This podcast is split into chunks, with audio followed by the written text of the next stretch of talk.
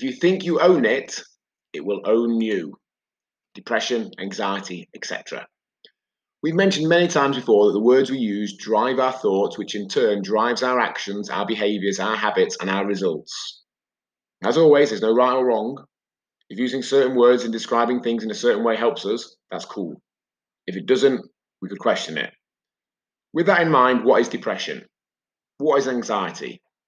No right or wrong answer. How would you describe them? Fundamentally, they are emotions, ways we feel. I completely get that brain chemistry can play a part in how often we feel these emotions and to what degree, but they are emotions nonetheless. Emotion, energy in motion, transient states. No emotion is permanent, they all ebb and flow.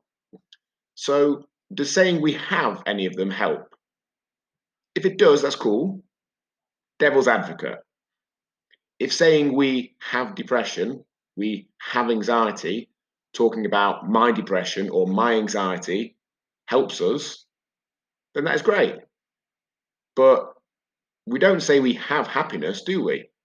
Or talk about my joy.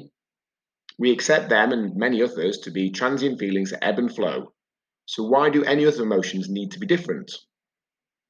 From my experience of working with people who previously described themselves as having depression and or anxiety or any other emotion, when they've come to realize that if they think they own it, it will own them, has been powerful.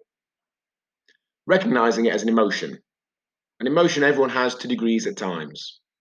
An emotion that perhaps occurs in them more often to a greater degree than they'd like at the moment, but an emotion nonetheless can be powerful. Again, no right or wrong. But it's always worth remembering that the words we use drive our thoughts, which drive our actions, behaviours, habits, and results. If describing it as my or having depression and anxiety helps us, that's brilliant. If seeing it as an emotion, a transient state, works better for us, then that's brilliant too.